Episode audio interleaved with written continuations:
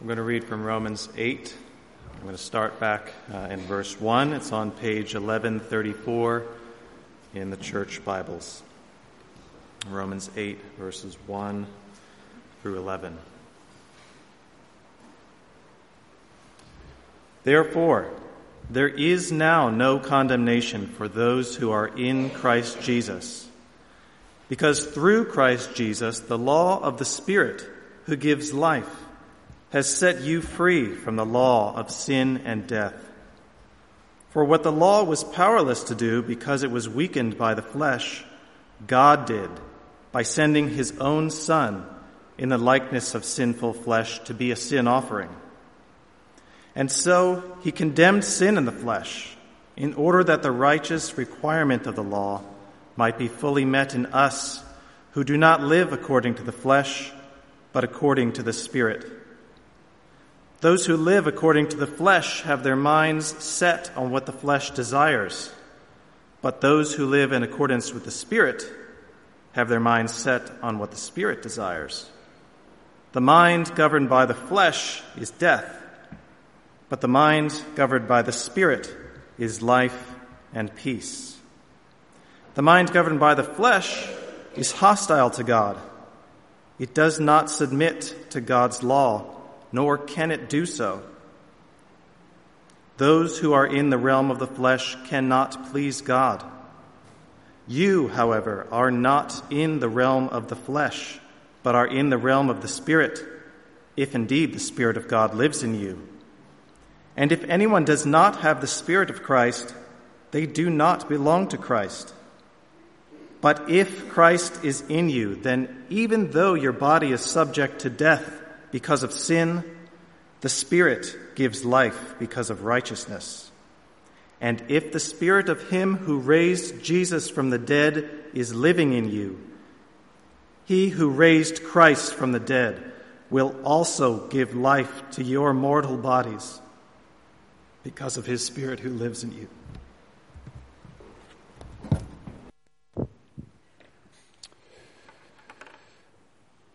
Thank you, Will for reading for us. So, uh, there you are, uh, coming into land at Heathrow. And alongside you, uh, uh seat just next to you, uh, is somebody who looks as though they are on the verge of a panic attack. Uh, knuckles white as they grip the seat rest, eyes wide in horror and terror. Um, and as um, a, a, noise comes from the mechanical bits of the, of the plane below you, uh, they actually let out a gasp of horror. Uh, it looks as though at any moment they're going to make a run for the emergency exit, um, as if you could get through it. You lean over. It's okay. That noise is just the landing gear coming down. It's supposed to happen like that. It's fine. We're in safe hands.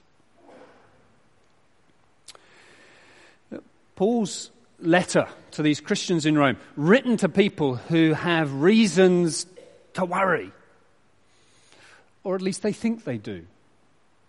I don't know, maybe a, a good friend um, is about to move to another part of the country to work, uh, and it's come as a bit of a surprise, and you wonder whether things are okay. Uh, maybe illness has come. Maybe somebody close to you has died. And you think, is this Christian faith really as secure and as reliable and as trustworthy as it seemed? I'm still sinning. I thought all of that was supposed to be dealt with. Is this really okay? And in this part of the letter, these few chapters here, it is as if Paul is leaning over to say, listen, it's okay, these things do happen. It's not out of control. This is working out as God intends, there is reasons to be sure and confident. Uh, and as we were beginning to see last week, uh, much of this particular chapter, chapter 8, is focused on the, the person and the work of the Holy Spirit.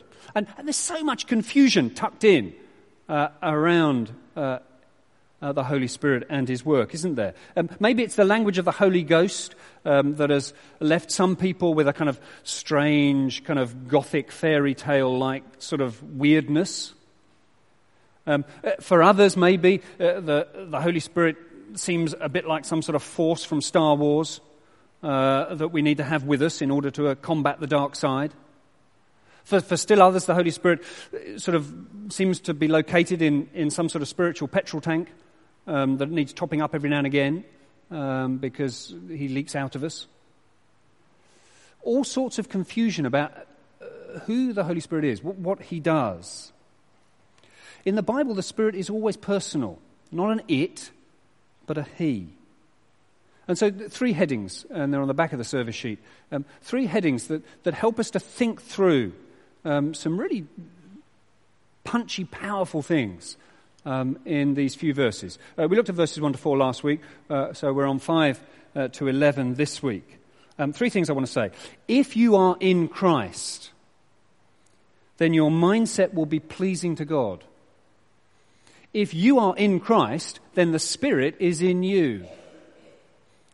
If you are in Christ, you have a sure resurrection hope. Let's work through those. Uh, see how they are laid out for us here. Um, first, if you are in Christ, then your mindset will be pleasing to God. Uh, it's tightly worded. Let me go back, read from verse 5 again. Those who live according to the flesh have their mindset on what the flesh desires. But those who live in accordance with the Spirit have their mindset on what the Spirit desires. The mind governed by the flesh is death. But the mind governed by the Spirit is life and peace. The mind governed by the flesh is hostile to God, does not submit to God's law, nor can it do so. Those who are in the realm of the flesh cannot please God. You, catch the idea that Paul is saying to, to be in the Spirit is to have your mind set on something.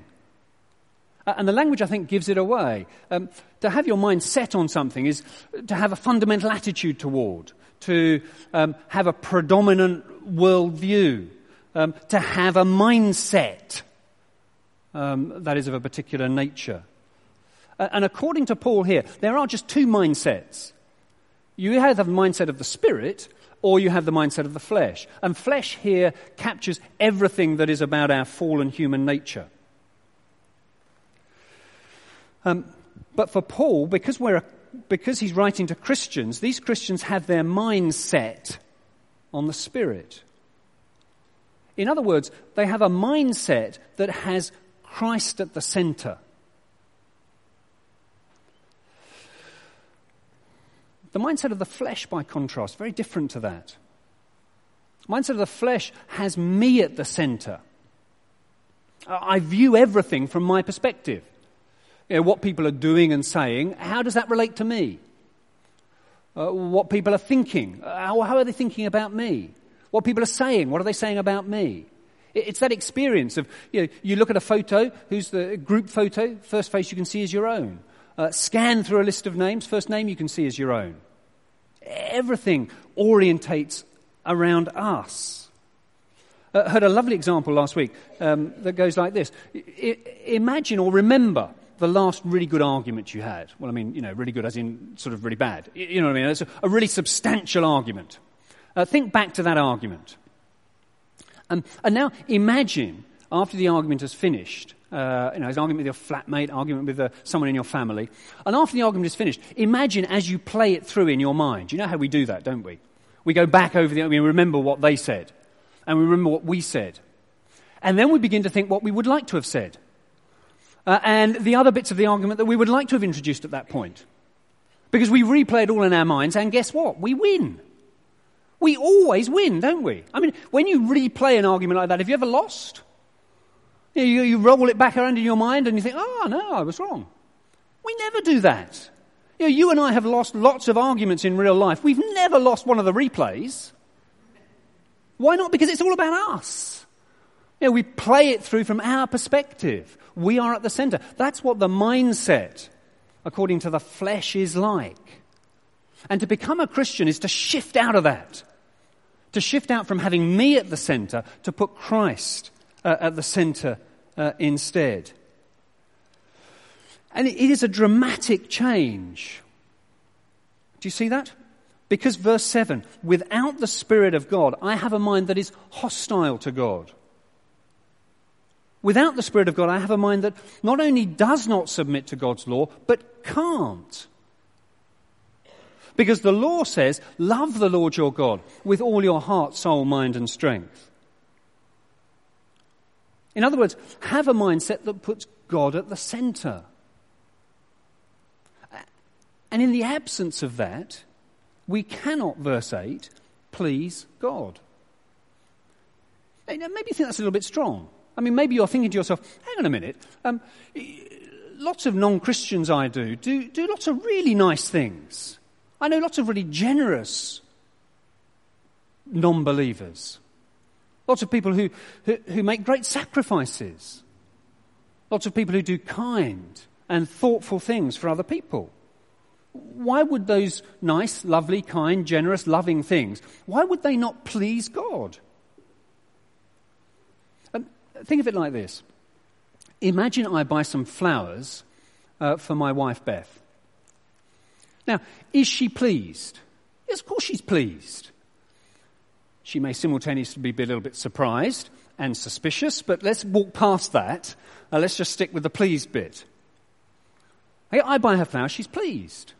Now, suppose I then buy some other flowers and I give them to a woman that I'm having an affair with. Is she pleased? Of course she's not pleased. How could she be pleased? I'm doing a nice thing, aren't I? I'm giving some flowers. That's a very lovely thing to do. Well, but she's not pleased because I'm giving some flowers, because I'm giving them to somebody else. Do you see that morality is not abstract? Our morality is always relational. What we do has its moral value around the person that we are doing it for. Do you see, a good thing is not a good thing in isolation. It's a good thing determined by the nature of the relationships. Who am I doing it for and why? I seek to be very nice to somebody else, but I do it because I want you to like me. I'm doing it for myself. Very different to do something nice to you because I want to please Christ. Do you see how different it is? It can be the same action, but very different motivation. That's why, without the Spirit of God, without, in other words, a centering on Christ Himself, I can't please God because I won't be doing it for God. I'll be doing it for myself, for my own honor, for my own glory. I have to have Christ at the center in order to be able to do something that is for Him. And a non believer can never do that. They may have all sorts of motivations running around, but it won't be that they're doing it for Christ. They won't be loving the Lord their God with all their heart, mind, soul, and strength. So without the Spirit, you can't please God. So, what's it like when you do have the Spirit? Well, Christ at the center, and you notice changes in your life. You notice first that you want to be like Him you want to live in imitation of him, to change gradually into his likeness. That becomes a new ambition for you. You got that? You got that ambition to be bit by bit, day by day, year by year, more and more like Jesus? Is that your ambition? If so, it's the Spirit in you. Second, you want to speak of Him because you want glory and honor to come to him. Of course, you want people to know about him because he's the best thing in your life. And you want other people to, to know the best thing. You want him to be honored. You want people to, to hear just how marvelous he is. You want him to be at the center, not only of your life, but of, of other people's lives, because he is the center of all things.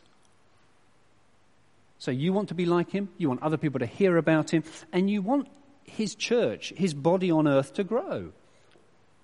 So you come and be a part of a church and you serve that church out of a determination that he might be honored in his world. Now, if those things are going on in your life, then it's because the Spirit is at work in you. And if they're not, if there's, if there's no sign of any of those, then chances are it's because you're not yet a Christian believer. So, first, to be in Christ is to have his mindset, a mindset that is pleasing to God. Uh, and then, second, if you are in Christ, then the Spirit is in you. Such an important verse, isn't it? Verse 8. You, however, having said that, that, here are these people who can't please God, well, now verse 8, you, however, are not in the realm of the flesh. You're not in that old fallen way. No, you are in the realm of the Spirit, if indeed the Spirit of God lives in you. And if anyone doesn't have the Spirit of Christ, they do not belong to Christ. Really important. Paul's saying there aren't three classes of Christians here. Or there aren't three, sorry, there aren't three classes of people here. Um, people who are not Christians, uh, people who are Christians, and then people who are spirit filled Christians. It's not three categories, just two. There are people who aren't Christians, and there are spirit filled Christians. There is no other category. It's kind of funny here, isn't it? Because, um, oh, um, where's my pencil? I brought a pencil with me. Ah, pencil. So we, we, spent ages over the last few weeks, haven't you? And I've been boring you um, with, um, with all this business of, oh, it's there. Look, um, you can have that back now. Um, here's my pencil. So in the Bible, we've been saying in Christ. You know, the pencil is in Christ. We are in Christ. Uh, and we've been going on and on about that. That's, that's what we are. But do you now see what's being said? Here in these verses, we were saying, if you are in Christ, then actually the Spirit is in you. The Spirit indwells you. Actually, the language here is pretty confusing, isn't it? Did you catch that? If you're in the realm of the Spirit, then verse 8, the Spirit of God lives in you. But then later in the verse, we learn it's not the Spirit of God, but the Spirit of Christ that's in you. And then the beginning of verse 9, it's no longer the Spirit at all, but it's Christ Himself who is in you. And you kind of sort of say, hang on, Paul, you know, sort yourself out. Which is it? Is it the Spirit of God, or is it the Spirit of Christ, or is it Christ Himself? And of course, the answer is in Paul's thinking, it's all three. Because we're talking about the indwelling presence of a Trinitarian God, the three personed God. The key issue to see is that when we become a Christian, we are at that moment born again as a 100% spirit filled believer. It doesn't mean there isn't growing to do. For sure, there is growing to do, there is maturing to do. Doesn't mean we're as godly as we will be. But it does mean that at that moment, the moment of becoming a Christian, we are a 100% spirit filled believer. Um, I don't know if they've gone downstairs. Oh, uh, Ollie's still there, but um, Anne's gone downstairs with Edith. Oh, Ollie, how old now is Edith? Five weeks? Four weeks, okay. Little Edith, four week old baby. She is already 100% Carson, Ollie and Anne Carson. You know, day one, she was 100% Carson. She's not growing to gradually become Carson esque. No, she's 100% Carson from day one. There's lots of growing to be done, lots of maturing to be done, but from the first moment, she was 100% Carson. Same is true of, of you and I. You, become a Christian, you're 100% a spirit filled Christian. The, the Spirit of Christ lives in you, not, not part of Him. You can't have part of a person.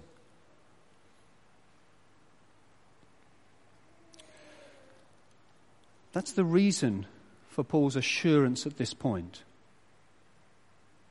Understand that in becoming a Christian, the Spirit of Christ came to dwell within you. You are filled by His Spirit. 100%. And then, thirdly, if you are in Christ, you have a sure resurrection hope. See how he's building up the measures of assurance. If you're in Christ, you have a sure resurrection hope. Um, let me read that final section again from verse 10. But if Christ is in you, then even though your body is subject to death because of sin, the Spirit gives life because of righteousness. And if the Spirit of Him who raised Jesus from the dead is living in you, He who raised Christ from the dead will also give life to your mortal bodies because of his Spirit who lives in you. Uh, forgive me for being a little bit personal here. Um, a few months back, um, only, only a week or so after the death of my mother, um, I was listening to a talk where someone was speaking uh, of Christ and his victory over death. Um, and I remember sitting thinking that was too quick. You move past that death idea too quickly. We've got to, got to stay with that. We've got to dwell with that a little bit longer. Because uh, death isn't an idea, death isn't a concept. You know, Jesus has victory over death. Like we use it like an idea, like a concept. Isn't it good? We've got victory over death, uh, and we're speaking in abstract, theoretical terms. And I think death is not abstract. Death is not theoretical. Death is concrete, and it's real. There comes a point where our eyes stop seeing, where our lungs stop breathing, where our minds can no longer construct a thought. There comes a point when death arrives for each one of us. It's not a concept, it's a reality. And, and, because only a few weeks before I'd sat at my mother's bedside, as she drew her last breath and became dead. It was too quick to say, Oh, Jesus gives us victory over death. We've got to dwell with it. But, but even now, four months later, that deep sense of our own mortality has begun to drift away from me. Why? Because we can't sit with it. We struggle to sit with it. I'll be 58 later this year. I still think I'm 25. But I'm dying. All of us are dying. We're all headed towards mortal death. So, do you see the power of this? If we will engage with that reality, how important it is to know that if the spirit of Him who raised Jesus from the dead is living in you, He who raised Christ from the dead will also give life to your mortal bodies because of his spirit who lives in you. It's the same idea. There are these two realms. There is the realm of the flesh, which is not animated by the Spirit of God, and it leads to death. And there is the realm of the Spirit, and it can only lead to life. Because where else could it lead if the Spirit of Him who raised Jesus from the dead is in you? What else could it lead to if that's what indwells you? the very spirit that animated Jesus and brought him out of the grave to resurrection life. Not a life that's going to die again, but a life that goes on for eternity. Do you see how assuring this is? See what comfort this is for Christian believers who, who are worried that things aren't quite as they should be. Three things. If you are in Christ, you have a mindset now that is pleasing to God. You, have put Christ where he should be at the center, and it'll be evident in your life. If you are in Christ, then God's Spirit indwells you fully, completely. And if you're in Christ, you have a sure resurrection hope. And at this point, you'd think I, I want to tell you all about implications of that. Do you know, I don't. At this point, I don't want to tell you all the things that you need to do. I, I want to assure you of the things that Christ has done.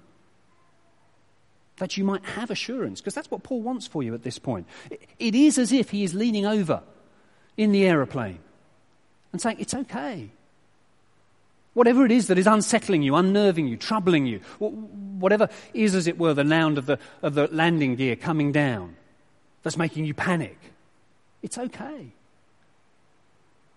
because of what He has done, because of His Spirit dwelling in you, because of a sure and certain resurrection hope. It is okay because of what He has done. And I just want to leave you with that. I don't want to leave you with anything to do.